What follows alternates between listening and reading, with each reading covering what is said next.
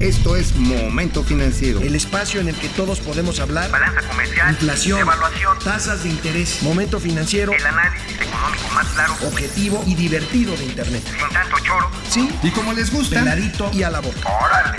¡Vamos, réjete bien! Momento Financiero.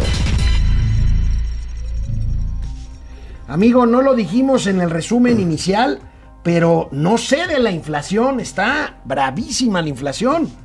Carísimos. El huevo, la Mira. leche y la tortilla. Bueno, también el pollo, ¿eh? El pollo, el se pollo dio también. un brinco de es el 18. índice este, chilaquiles, le dicen, ¿no? El índice Este, Chilaquil Index. Tortillo, tortilla, huevo y pollo. Y pollo. Sí, no, pues, y además este, es persistente, ¿eh? No, Es no, no. ¿Sabes cuánto subió la importación de maíz blanco en este primer trimestre? ¿Cuánto? 16%. Y estamos comprando muy caro. Muy caro, sí, pues el precio del maíz está subiendo porque hay demanda mundial, hay escasez en varios mercados, México tiene la bronca ahorita de la sequía. Oye, el frijol, ya saqué la conclusión de cuánto subió, ¿sabes cuánto subió neta? ¿Cuánto subió el frijol? La importación, 107%. Bueno, tenemos la, 107%. tenemos la primera plana del periódico El Economista que da cuenta precisamente de esto que estamos, que estamos hablando. Ahí tenemos eh, pues esta, esta inflación que nada más, que nada más no cede, amigo. Bueno, es que, a ver, tienes presión de precios de energía, ¿no? Petróleo. Tienes, oye, por cierto, yo estaba preguntando el domingo, fui a llenarle ahí, fui a, fui a llenarme el tanque del coche. ¿Y qué crees? Este, un precio de casi 25 varos el litro.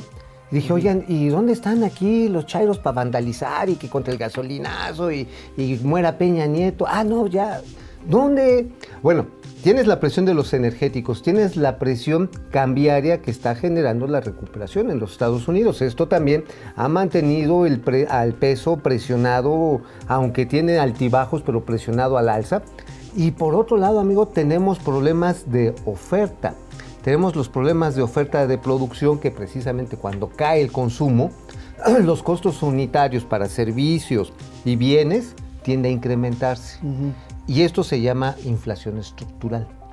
Es decir, tienes una empresa que está dada para vender 10 radios y nada más vendes este, 50 zurraditos, pues entonces, pues la neta, ya tienes una escala de producción deficiente y tienes que empezar a transminar tus costos fijos al precio final. Bueno, eso pues es, un- estamos, es un estamos escenario en un problema peligroso. grave porque se prevé que la inflación pueda llegar a 5.8% en la primera quincena de No, abril. bueno, pues. Y tenemos esta gráfica del, del economista que también alerta, eh, pues justamente este movimiento al alza en, en- en- en la inflación. Aquí la podemos ver. A ver. Eh, y bueno, pues este, ahí, ahí, proyección anticipa impacto. Siete- 5.72 dice el- el economista, yo vi proyecciones de 5.8% de inflación y una caricatura maravillosa de Calderón hoy en, Ah, en- sí, en este- en Reforma. Esa es la gran descripción muy gráfica de lo que es una estanflación. Esta inflación. Sí, o sea, es- estancamiento económico más inflación. Precisamente que lo que tienes es este fenómeno que expliqué de la transmisión de los costos fijos a los precios finales. Este, ah, ¿verdad? No, sí, yo sí, sí, sí estudié, sí le estudié a la economía. Bueno, la, cuesta- la cuestión está en que, ¿sabes que también va a presionar los precios más altos con un problema de, de desempleo al mismo tiempo? ¿Cuánto? La eliminación del outsourcing. ¿Por qué? Sí, porque los trabajadores que se tengan que incorporar a las plantas de- productivas de las diversas empresas, pues van a tener mejores condiciones de trabajo. Qué bueno, en apariencia, pero no todos, ¿eh? Entonces, evidentemente, pues este, si tienes un mayor costo laboral, lo tratas de terminar al precio final, de alguna u otra manera. Oye, amiga, esta inflación que tú dices, ¿cómo le llamas? ¿Estructural? Estructural, inflación estructural. Ya se comió el aumento este que tanto presume la 4T de salario de 4 y cachito por ciento. Bueno, y se 4.6%. chutó la tasa de interés de Banco de Y ya, México. ya, bailó, Ya, ya, o sea- ahorita tú metes un, ¿qué, este, un sete?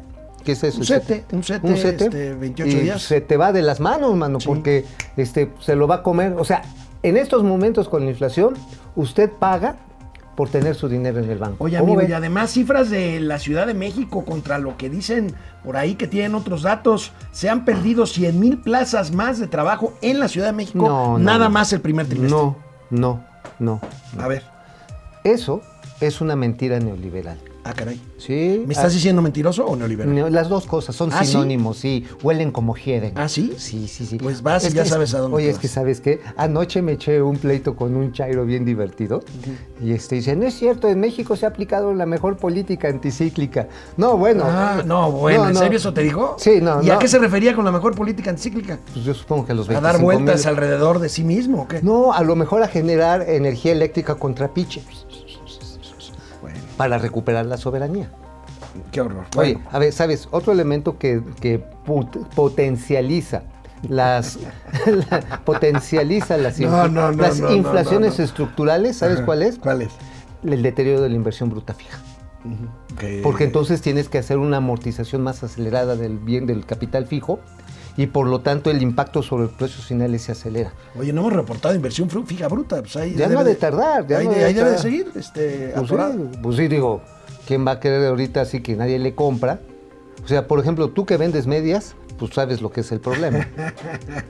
¿No? Está bien, de regreso del corte, sin obstáculos legislativos, pasa, pasa las leyes de hidrocarburos y outsourcing, van, pues viento en popa estas dos, Pues sí, sí van a pasar y... y, pues ampararse. bueno, yo creo que las empresas están buscando cómo acomodarse con la tercerización, pero la bronca es con lo de los hidrocarburos, a ver cómo se pone como con el tema eléctrico. Regresamos después de una pausa, momento financiero, economía, negocio y finanzas para que todo el mundo Hasta los electricistas. le entienda. Hola Internet, ¿cómo están? Depredador mercenario, madrugó depre. Depre. Oh, Ahora- bueno, es que después de tantas Pues vacaciones, sí, mínimo ya saliera temprano del colchón. Quiero poner un caso hipotético usando la imaginación, dice Depredador Viene mercenario. Depre, échale, échale. Ahora que se ha comentado por parte del Sindicato de Controladores Aéreos de que ha habido acercamientos peligrosos de los aviones en las pruebas de las nuevas rutas, y con esto la IATA su postura es que no nos van a dar los permisos, ¿qué va a suceder? Bueno, en este programa hemos sostenido, y creo que estamos de acuerdo tú y yo, amigo, Ajá. En que ese aeropuerto no va a jalar como está previsto. O sea, simplemente no va a haber permisos de aeronavegabilidad. No, a lo mejor opera para, operaciones alternas, vuelos alternos, Pero no simultáneos. pero sin embargo no en la capacidad que nos lo están vendiendo. O sea, así, así, si fuera así la- la maravilla del planeta Tierra, pues estaría trabajando 350 mil este, operaciones anuales, igual que la ICM, ¿eh? Pero está diseñado para 100 mil. Sí, ya, ya, ya nos Para las, 100 mil. ya nos las Y, aquí el problema es que cuando eches a andar Santa Fantasía con ese, mi queridísimo Depre, pues si ahorita que están calando el sistema y le dejaron el hueco para que ahí hagan eventualmente sus pruebas los aviones, pues hay que ver cuál va a ser la eficacia terminal. Igual y nada más le dan chance. Es lo que me estaban diciendo del Colegio de Pilotos Aéreos, que creen que en el mejor de los casos va a tener 70 mil operaciones anuales. O sea, vamos a pagar un montón por, pues, por una terminal avionera. Francisco Guerra, ya miércoles, chavales, y como dirían mis tías, ombligo de la semana, ¿cuándo entenderemos que en el momento que dejemos fuera el factor riqueza de la ecuación política, al fin tendremos gente comprometida con tener una sociedad de un país mejor? Mm, Mira, me gusta el pensamiento, pero en la práctica el poder, el ejercicio del poder siempre está relacionado con la creación y la distribución de la riqueza y del llamado excedente de una economía. Alejandro Méndez desde Querétaro. Alejandro.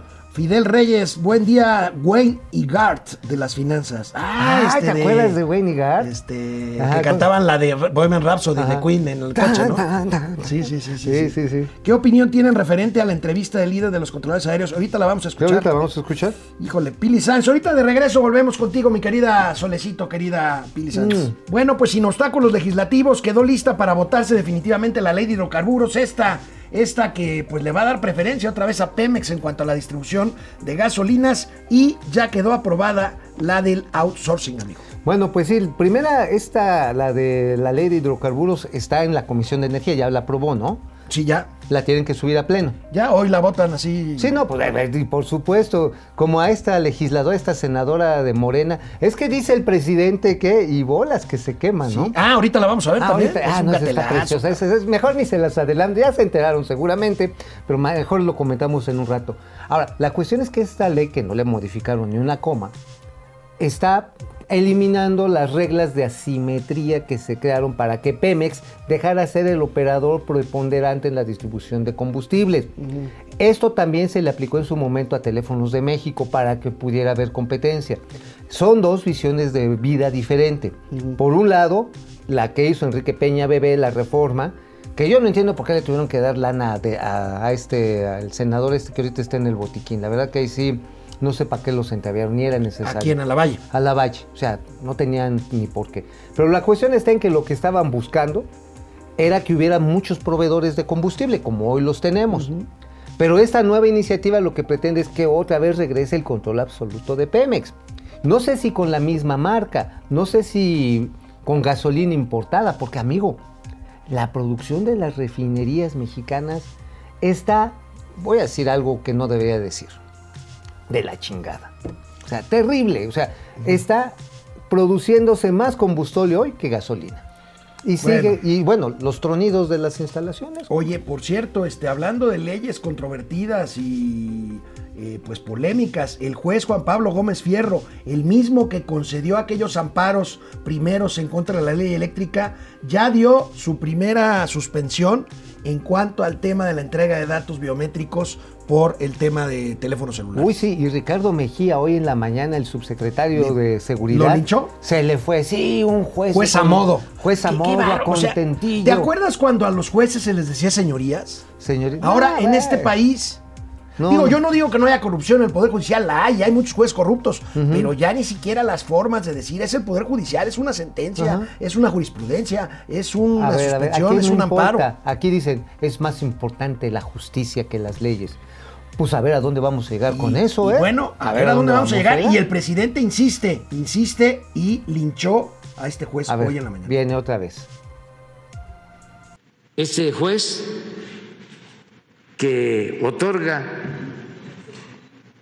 así, rápido, eh, amparo por lo de las tarjetas telefónicas a las empresas, es el mismo juez que ampara a las empresas eléctricas.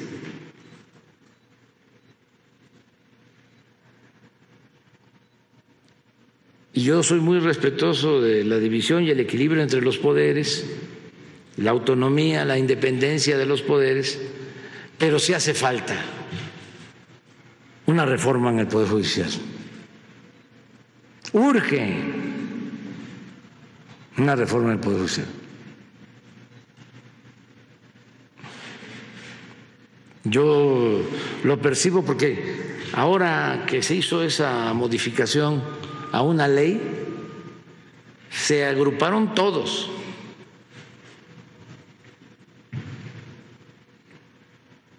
Los defensores del statu quo, los que no quieren la transformación.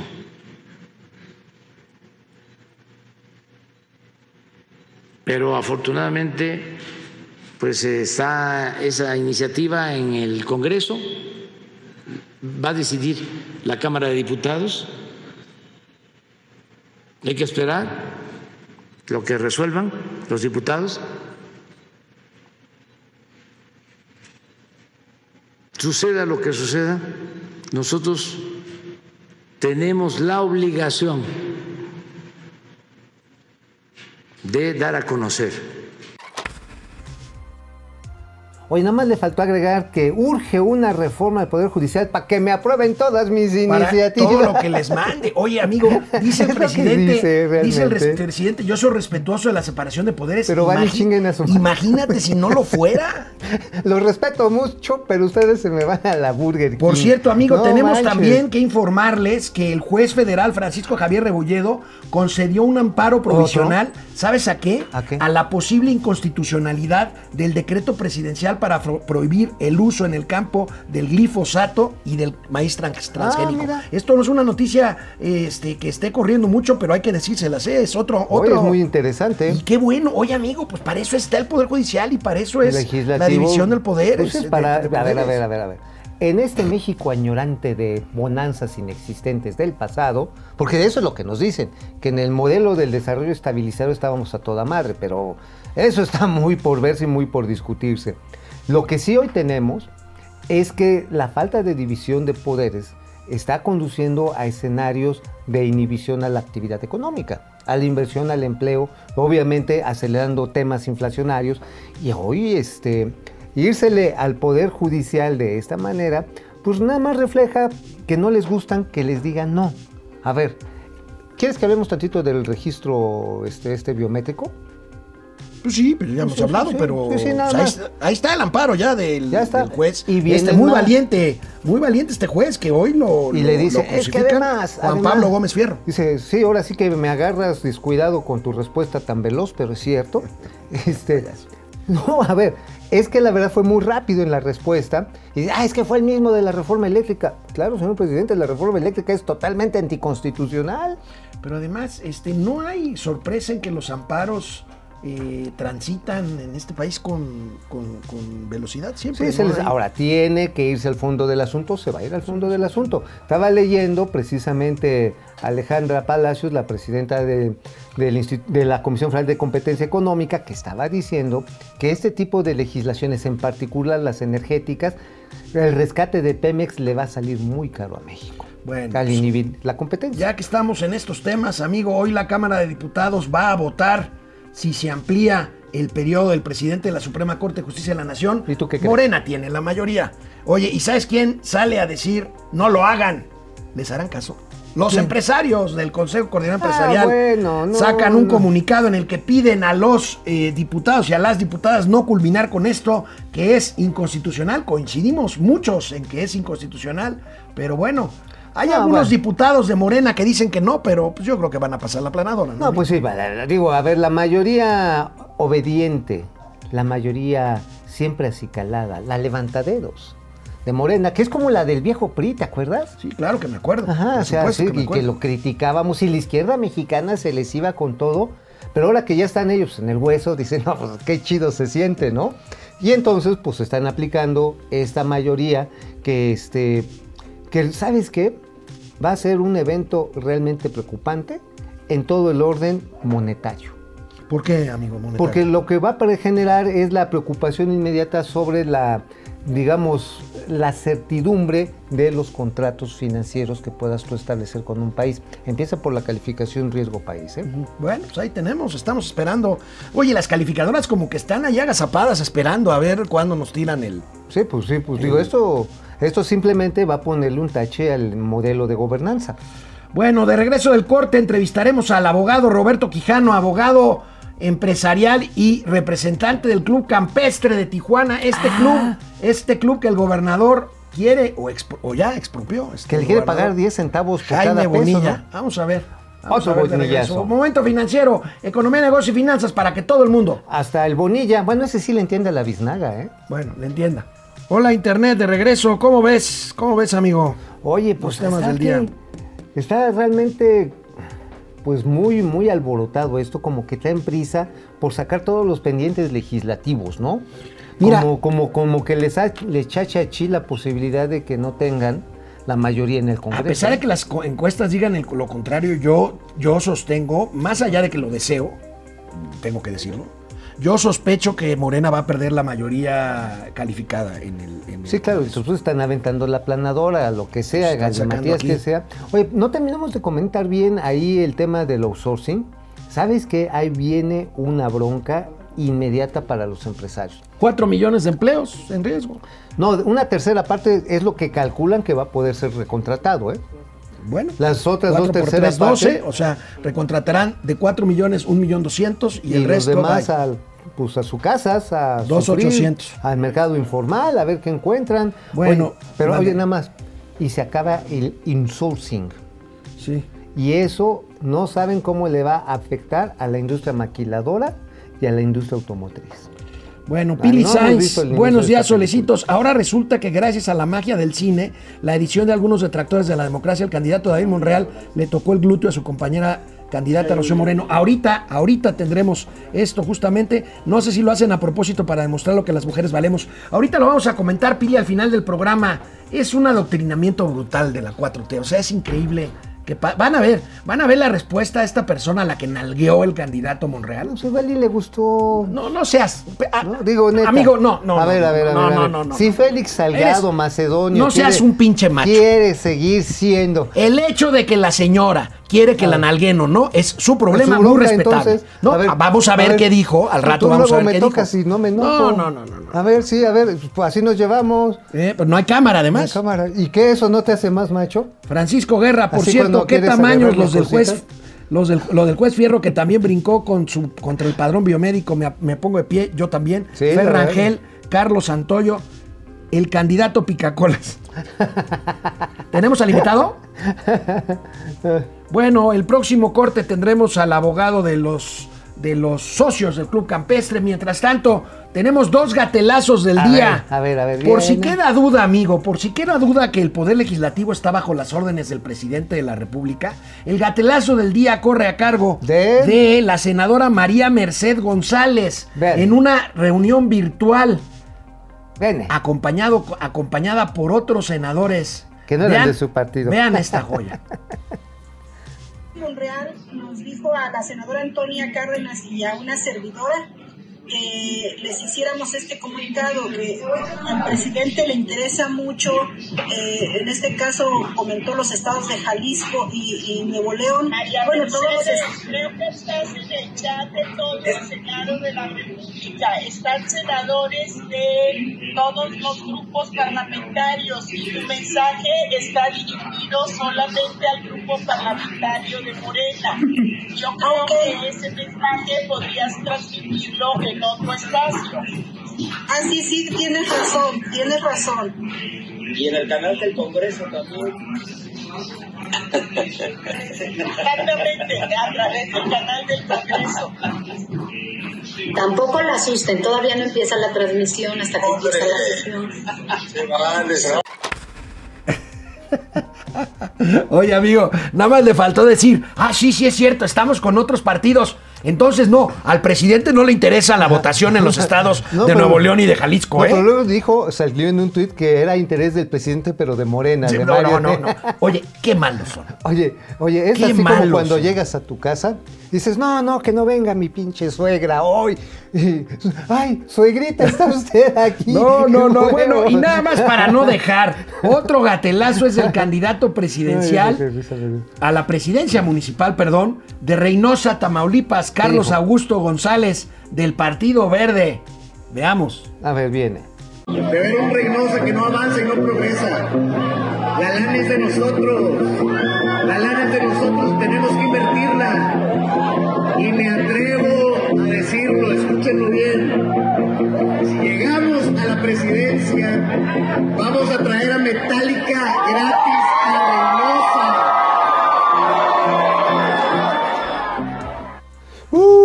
vive el rey! Oye, te vas a ir a Reynosa, pues a ti te gusta el metal.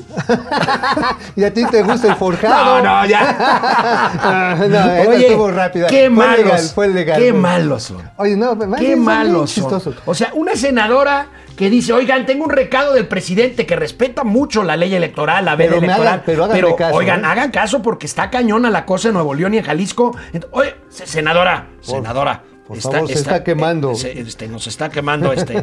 Luego este, si gano la presidenta, traigo a Metallica. Traigo a Metallica, pues imagínate, se va a poner bueno. Oye, este, esto además eh, es tan, tan, tan elemental, es tan chistoso. Ya sabíamos que el presidente pues, le ordena sus mayorías y los hace brincar, como el viejo PRI. O sea, traen los mismos moditos, o sea... Nada más no que dicen que no. Ay, pues, pues nada más dicen que no, pero ahí lo hacen. Oye, ¿tú crees que, que han invitado ahí a, a don Ricardo Monreal y al, bueno, cuando estaba el Ojitos, a este Mario Delgado, a nada más echarse el tamalito de chipilín en la cena, o nada más hay para convivir un- No. unos huevitos con chorizo? No, no, no. pues asumo que fueron a otras cosas, Bueno. a eso. Cinco años después de aquella grave conflagración en la planta petroquímica de Pajaritos, cerca de Coatzacoalcos, en el estado de Veracruz, donde hubo varias decenas de muertos, desgraciadamente. Cinco años después, ayer, hubo otra conflagración, otra explosión, un incendio en ese lugar, según vemos en esta nota de nuestros amigos de Reforma. Ahí está, amigo, otra explosión en otra refinería, esta vez la de Minatitlán. Es la planta petroquímica de Pajaritos que dejó sin energía eléctrica más de 9 mil, 9 mil usuarios. Como Oye. siempre, varias horas después Pemex salió. Y estuvo bien divertido el comunicado. Ahí está. que fue solamente una, este, pues un desfogue así de. De, de, Un- de- un de- mucho- un- desfogue, o sea, un este Sí, así un como- rapidín. Un rapidín. O así como cuando agarras, dices, ¿cuánto tiempo tenemos, mi vida? Pues cinco minutos, ¿cómo vas, no? Entonces, Un desfogue, qué horror. Dice, una, una, una falla en el, el área de turbogeneradores, así que se env- enviaron algunos hidrocarburos a los quemadores, donde se realizó desfogues de forma controlada. Qué bueno que fue de manera controlada, Bueno. porque descontrolada se les quema todo el Imagínate. Bueno, y ustedes pensarán si habló de esto en la mañana el presidente, por supuesto, y asumió la responsabilidad de su gobierno de este incendio ver, y de no me- esta conflagración. me das- Por supuesto, No, ya sé, fue Claro. culpa de Calderón. fue culpa de, de Nantes. De Esto podría ser un gatelazo, pero es el presidente de la República. A ver, bien. ¿Cómo estamos sacando adelante a Pemex? ¿Cómo estamos rescatando a Pemex con los trabajadores, con los técnicos? Ayer hubo de nuevo, porque nos dejaron eh, fierros viejos, acabaron con todas las plantas petroquímicas, querían acabar con las refinerías, convertirlas en chatarras. Ahí estamos rehabilitándolas, modernizándolas, pero Estamos hablando de abandonos de décadas.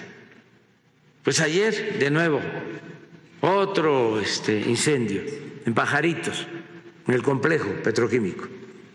Y ahí los trabajadores de inmediato a cerrar las válvulas y a controlar. Y afortunadamente no se tuvieron desgracias. Los trabajadores.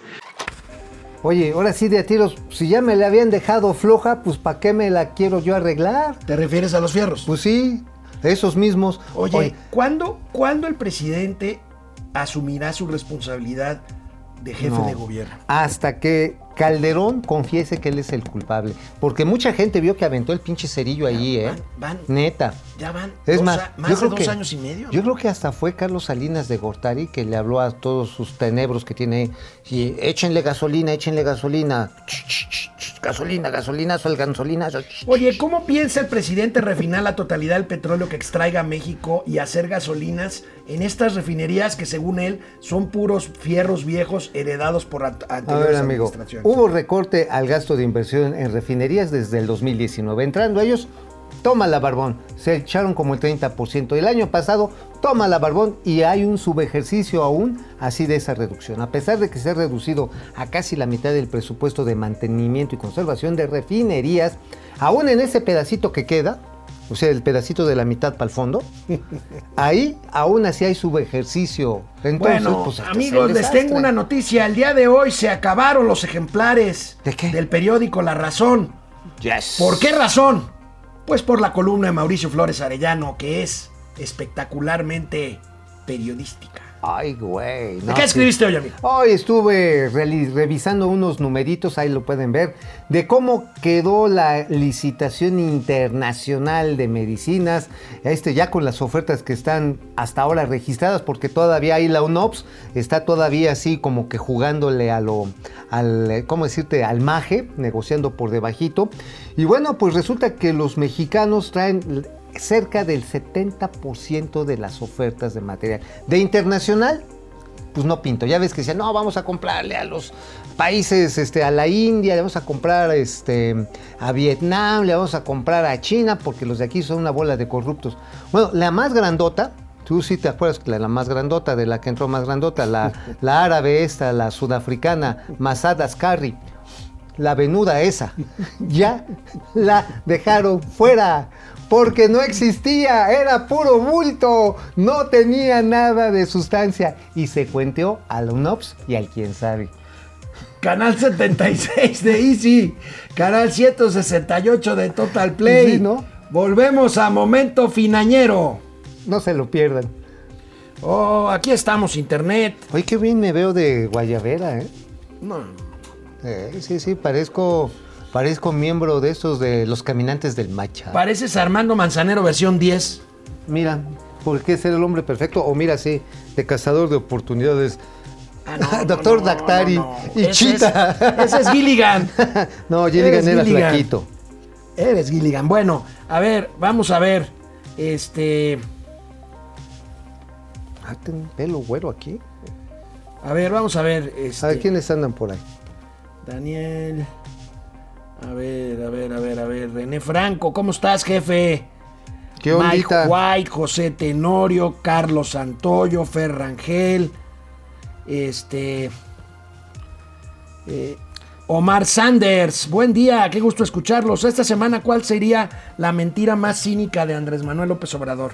Pues no sé, digo, como hay 86 por día, 86 por día. promedio, entonces pues... Alex. No, Alelu Al Aleki.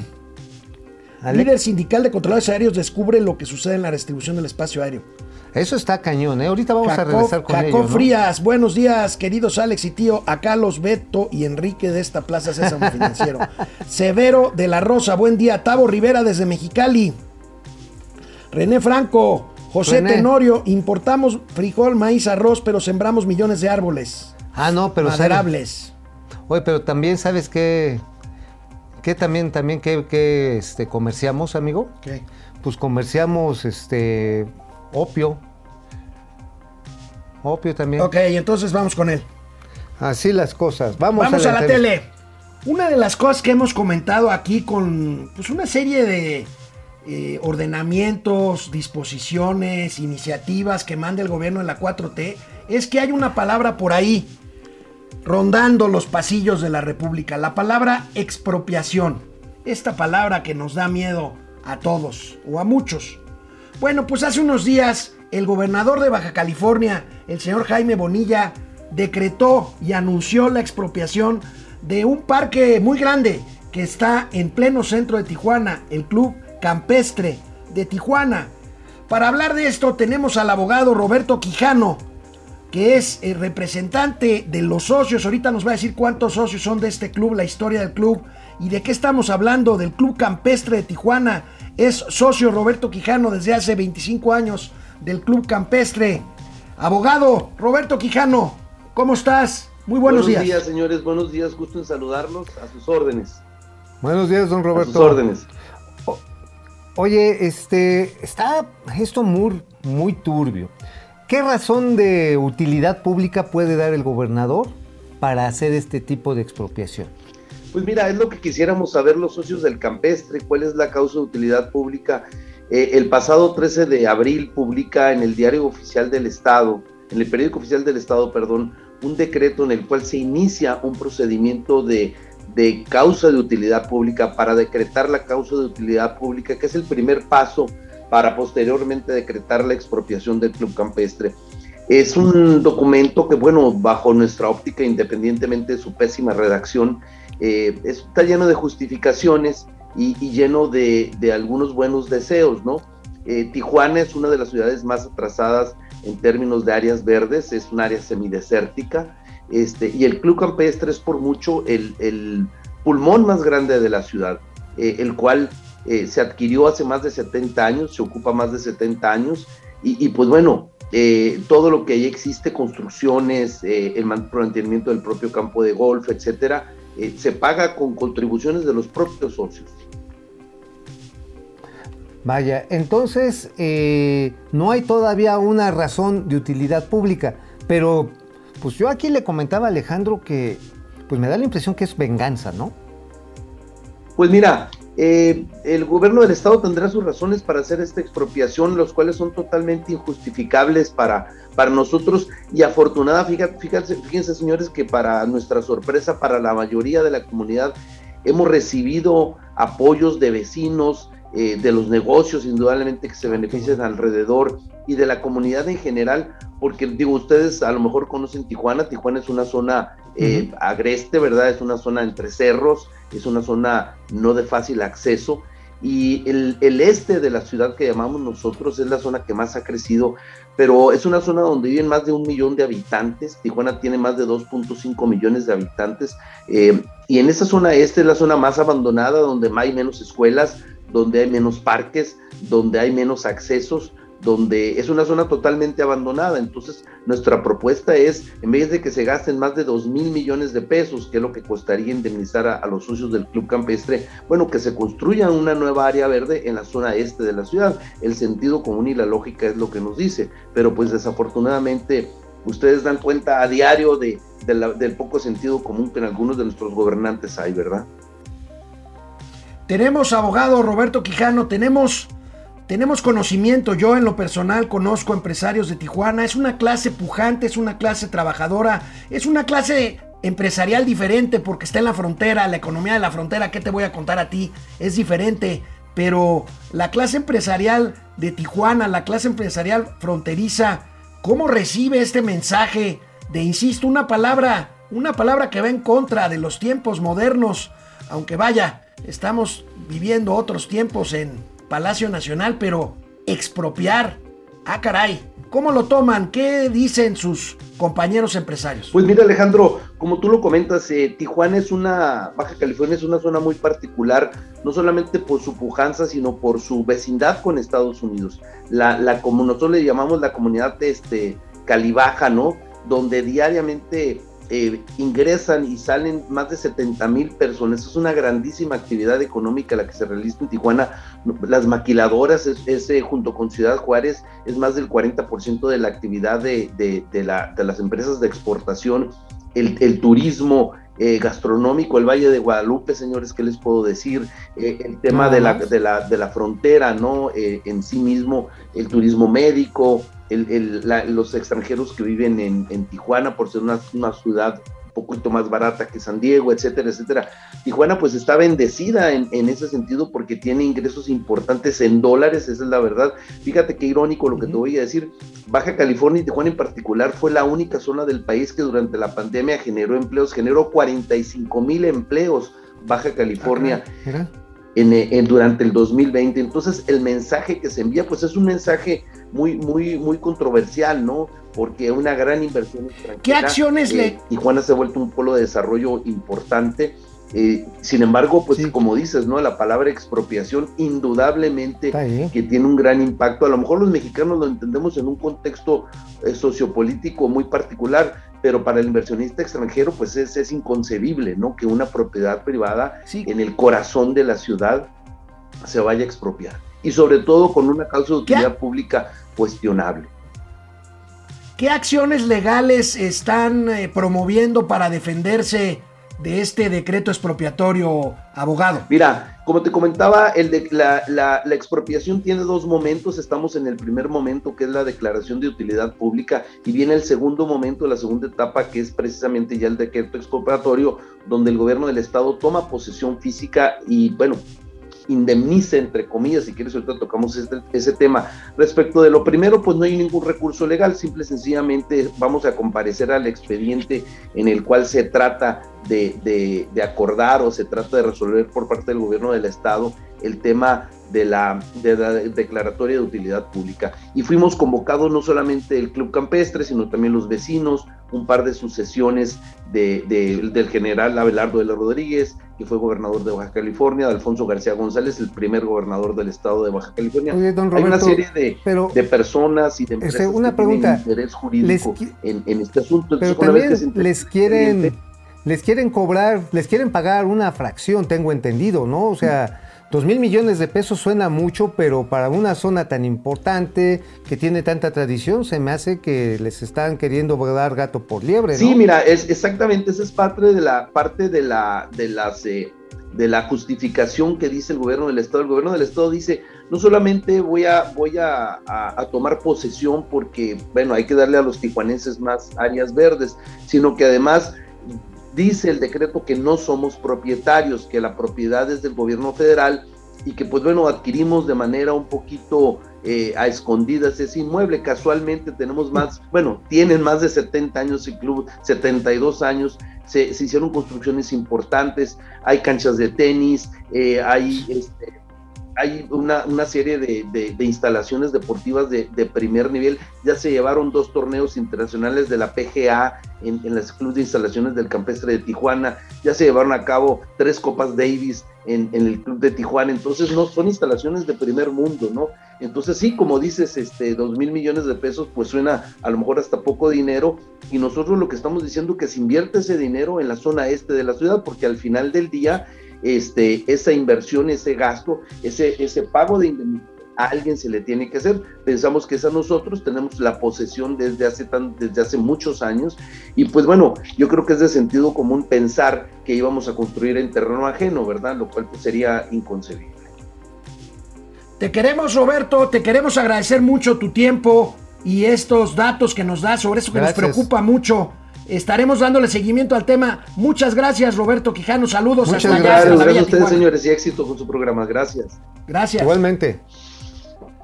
Bueno, volvemos. Bueno, vamos otra vez a pasar lista. Bueno, seguimos pasando lista. Severo de la Rosa, Tavo Rivera desde Mexicali, ahí cerquita de Tijuana. Bueno, no tan cerca, pero sí. Este, digamos, está en la misma por- por península. la rumorosa. Oye, pero Mexicali, qué extremo es el clima. No, ¿eh? no, no, ahí es el infierno. O sea, pero primero en primavera te asas, en invierno te congelas, híjole. René Franco, Saludos, abrazos René Franco, de José. Tenorio.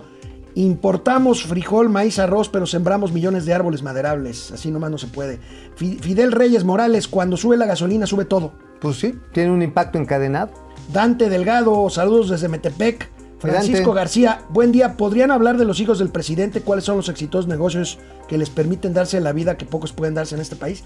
La verdad es que pocos saben de los negocios. Entiendo que es una chocolatera y una cervecera. Una cervecera y este, pues ya, ¿no? ¿Y ya? Eh, ah, también hacen logotipos. Ah, sí, que ahorita vamos a... Ah, estaba re bueno. Batearon el logotipo. No, bueno, es que de- estaba. Digo, padre, le van a poner un logotipo bonito a una central avionera espantosa, es lo que va a Juan pasar. Munguía, Ale, al, Alelu, Ale- Aleki. Tranquilo, Mau, discutir con un chairo es como darle medicina a un muerto. Buen día, dice Juan Murguía. ¿Cómo quedó el primer trimestre del PIB? Bueno, el indicador oportuno menos 2.1%. Menos 2.1% y me decían, no es cierto, no es cierto, eso es causa del virus y la pandemia mundial. Ay, no, mamá. Guille Liévano, José Almazán Mendiola, Guido Rosas, Francisco García, Félix Telmo Ceballos. El peje ahora va por el dinero del sistema carcelario y las aduanas. A Mauri Serranov, saludos a todos menos a Chairi Agui. Claudia Hernández, Jorge Laredo, Javier Piñón. Este. Ya saben, aquí, cuando quieran, aquí estamos sus tarugos para esperaros todo el santo día. Ayer tuvimos problemas con Ah, YouTube, perdóname. ya, perdóname, Javier, perdóname, Fe- gol- pero en la cara no, porque de eso vivimos. Félix Telmo, Ceballos, ¿Cómo están? Carlos González, Juan Rentería, Amauri Serranov, dicen que Chari Agui es experta en manejo de palancas. Ya se están ahí troleando entre Ah, ellos. ya. Joven aprendiz, viva la República, viva Andrés Manuel López Obrador, viva la doctrina del señor presidente. Pues sí, es doctrina y ahorita vamos a ver por qué. Ahorita nos vamos a divertir otro ratito. Ayer les comentábamos de los riesgos por el cambio de mapa aéreo en la Ciudad de México. El secretario del Sindicato de Controladores Aéreos, José Alfredo Covarrubias, hizo ayer también graves señalamientos, graves señalamientos que hablan de que ya se han evitado colisiones en el aire por pericia, tanto de los controladores como de los pilotos. Escuchemos estas graves declaraciones que le hizo ayer a Joaquín López Dóriga. Le agradecemos a Joaquín y a Radio Fórmula por usar este audio.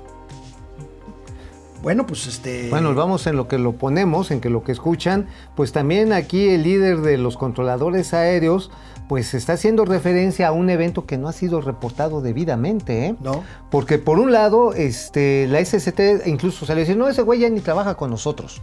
Ese ya no tiene, tiene como 20 años que no opera, ya lo descalificó. Sin embargo, lo que genera la preocupación, ¿sabes qué es, amigo? Que esa información que ahorita vamos a escuchar se está ocultando. A ver, aquí está el audio. A ver, bueno, A ver. no tenemos el audio, pero tenemos el mapa que nos prometiste ayer. Así ¿De qué es. se trata, amigo? Mire, aquí para explicárselo si lo vayan agarrando la onda, miren, este, el puntito, el azimut, el que está en el centro así de color este, moradito, es el aeropuerto de la Ciudad de México. Este, donde ustedes ven en el margen superior a la derecha, donde dice Mexbor, ese, ese es precisamente el área, el área de Santa Fantasía. Donde ustedes ven un número que dice 12100, ahí es donde va a estar la central avionera. Eh, las líneas punteadas negras que ven son los, los nuevos caminos generales, genéricos, porque van cambiando por altitud, de la por parte noreste y por la parte sur a la Ciudad de México. Si ustedes ven hacia arribita, bueno, lo que sea así de colores este, marroncitos y luego naranja son las elevaciones, es decir, son los, los, este, las montañas, son eh, los cerros que circundan aquí a la Ciudad de México, al Valle de México. Y si ustedes pueden ver, está re bonito, miren así, parece ratón loco, cómo suben, llegan y luego se llegan a cruzar hacia la zona sureste y, sur, sí, surponiente de la Ciudad de México. Ahí es donde se Está, están miren, una disculpa, no tenemos el audio, pero básicamente lo que le dijo el líder del sindicato de controladores aéreos a Joaquín López Dóriga fue que ha habido 30 incidentes ya, uno de ellos en donde la pericia de los pilotos y de los controladores evitó una colisión en el aire. Esto es muy serio. Ahora, eh, salió Volaris, que fue una de las aerolíneas que se dice que estuvo involucrada, que se dice que estuvo involucrada, que dice, no, no es cierto, nosotros no registramos nada. Bueno, si ellos ya avalaron al PBN, el modelo este que les hizo Airbus con, este, con su empresa esta que se llama Nablu, pues de tarugos van a decir, sí, fíjense que está re feo lo que, lo que avalamos. Aeroméxico fue más prudente. Aeroméxico dijo, miren, nosotros estamos colaborando con las autoridades aéreas para encontrar las mejores soluciones. Y a ver, aquí el asunto, amigo, está en que los aviones no se repelen. Bueno, ¿no? ah, es- ¿no? pero eso decía José María Riobono. Pues eso decían, pero a ver, es que no es así como que van así como onda Matrix, ¡fum! Cambian, ¡fum! Está ¡fum! cañón. No cambian así. Oye, Nada más, nada más una cosa, amigo. Si esto no lo corrigen ahorita, nada más deja, no que abran Santa Fantasía, dejen que se reactive un poco más la actividad del- en el nuevo aeropuerto, en el, en el viejito, en el AICM, y el desmadre que se va a armar, ¿eh? Bueno, y como si fuera una premonición de esto que es gravísimo, pues retiraron, retiraron el logotipo patito que habíamos presentado aquí. Aquí lo tenemos, este logotipo espantoso donde aparece el mamut en el nuevo, en la nueva No, imagen mamut. del aeropuerto internacional de Santa Fantasía. Fue, fue retirado, fue retirado ante la pues, el abucheo el general abucheo de- generalizado. de las gradas. Oye, Ahí este- está. Oye, pero ¿cuál van a poner? ¿Alguno de los que concursó este Simón Levy? ¿O, o irán a pagarle allá a un diseñador? Pues que le paguen a un diseñador profesional, hombre. Ajá. Ahora digo, pues qué bueno, y yo le realmente la otra vez le escribí a Simón Levy, que luego se encabrona conmigo, pero bueno, realmente me vale que eso. Este, porque es mi cuate, ¿eh? Pero pues nos llevamos pesadito, digo, pues entre los cuates hay que hablarse al chile. ¿O no? Tú no me hablas al chile. Te hablo con la verdad, mi querido. Eso, amigo. Este, eso bueno, es la verdad. Y yo le dije, te admiro por tu esfuerzo para reconocer el trabajo de los creadores, porque el, el ganador de su concurso le va a pagar 10 días en China, ¿eh? Y este, pero digo, lástima que el esfuerzo, tu esfuerzo y el de todos los que participaron va a quedar muy por debajo de una obra ineficiente. Amigo, Santa nos Fantasía. pidieron estas imágenes, no tienen que ver con finanzas, pero sí tienen que ver con imagen. A ver. Y tienen que ver con el tema de las mentiras de la 4T. El candidato del partido eh, de Morena a- al estado de Zacatecas, al gobierno del estado de Zacatecas, eh, tuvo ayer un meeting y corrió, eh, circuló en redes sociales un video, un video que ahorita vamos a ver, en donde, pues miren, ¿para qué se los explico? Veámoslo.